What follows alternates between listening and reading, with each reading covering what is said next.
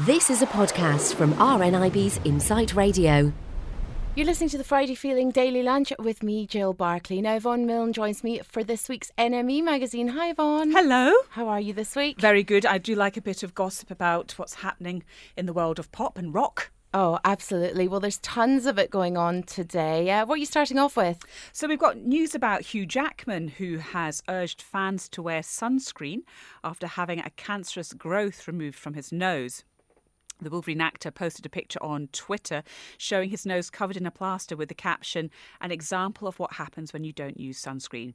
Basal cell, mildest form of cancer. Use sunscreen, please. He has that in capitals. Uh, according to sources, this is the fifth time the Australian actor has had skin cancer removed. He previously posted on Instagram about having a cancerous growth removed in late 2013, explaining that he was urged to seek medical advice by his wife, Deborah. Deb said to get the mark on my nose checked. Boy, was she right, Jackman wrote at the time. I had a, a, basal cell carcinoma. Please don't be foolish like me. Get yourself checked and use sunscreen, he wrote at the time. The British Skin Foundation says on its website that basal cell carcinomas are the most common type of cancer, uh, skin cancer, and can be cured in almost every case, although treatment becomes more complicated if it's been neglected for a very long time, or if there are any awkward, uh, if it's in any awkward place, like being near the eye, the nose, or the ear. It's a frightening thing, actually. You don't realise just what walking about in the sunshine can do. I mean, I think people think, uh, or they're under the kind of misconception that if they lie sunbathing, that's the only time they need to put on sunscreen. Yeah, that's exactly it, isn't it? You know, we're walking about outside all the time, and particularly in this country where we think it's not that hot, so I'm not going to get skin cancer. It's just if you get something looking a bit weird, go and get it checked out. That's the thing to do. Exactly. It still filters through the clouds as well, whatever country you're in, uh, whether it's sunny or not. So you've got to be careful. But uh, I do know a lady who, who lived in Australia for many years, and uh, she suffers constantly now with these types of carcinomas and has to get them cut out constantly from everywhere in our body is is so sad. Really hard. I think um, Australia, the sun is so fierce over there. It is just another thing altogether. So, yeah, we, we don't have as much of it here, but still, you know, just get it checked out if you've got any worries. Oh, very much so. Okay, listen, Don McLean's in the news as well. Yes, Don McLean has pleaded not guilty following his recent arrest for domestic violence against his wife. The writer and singer of American Pie was arrested on a misdemeanor domestic violence charge at 2 a.m. on January the 18th. Uh, Billboard reports that McLean's attorney, Walter McKee, has confirmed that the singer has entered a not guilty plea in writing, and the next court date will be February the 22nd. But McLean will not appear because he has already entered a plea. That is absolutely terrifying. I I didn't actually hear about this story back in January. I must have missed it. Yes, yes. So um, yes, Don McLean. We all know him for American Pie, don't we? Yes. So um, yes. Well, we'll find out uh, more about that on February the twenty second. Absolutely.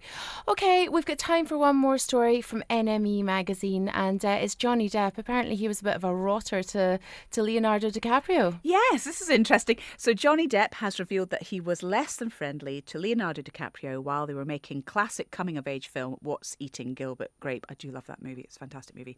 Uh, DiCaprio earned an Oscar nomination for his performance in the 1993 film um, as Arnie Grape, a young man growing up with a development disability in a small Iowa town, and Depp co starred as his protected protective older brother Gilbert. It was a hard time for me, that film, for some reason. I don't know why, Depp recalled in an interview with People. I tortured him, Depp said of DiCaprio, who is 11 years his junior. I really did. He was always talking about these video games, you know, and I told him it was kind of a dark period. No, I will not give you a drag of my cigarette while you hide away from your mother again, Leo.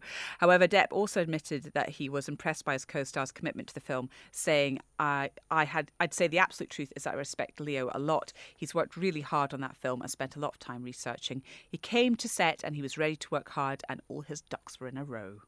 Do you not think that this is a weird story to come out now? Yes, I do think it's a bit of a weird story to come out now. It's really odd. I mean, I love Johnny Depp, but I love the way he looks. The minute he opens his mouth, that's when, you know, I think mm, I don't love you so much now. but uh, you know, he is a great actor, and he's he's obviously well, from what I remember, he was gorgeous to look at. I mean, I've still got that memory in my head 20 years later. Um, but yeah, I just think, you know, it, it's, it's not very nice to be bullying somebody in the set of a film that, that obviously it takes a long time to make. Yeah, I don't know. I don't quite know, as you say, why he's kind of come out about this, and, and maybe he's feeling a bit bad about it. Because um, Leonardo DiCaprio is pretty young in that film. He was amazing uh, in the movie What's Eating Gilbert Grape. But um, yeah, I don't know. I don't know what's going on with that. Uh, Johnny Depp still does it amazing, Jill. Right. yeah, definitely, definitely. oh, it's all the, the guys from that era do, though. I mean, Brad Pitt, uh, Johnny Depp, you know, apparently they all still, they've aged really, really well. It's quite annoying. I think it's annoying for our Simon Paulie because he's the exact same age.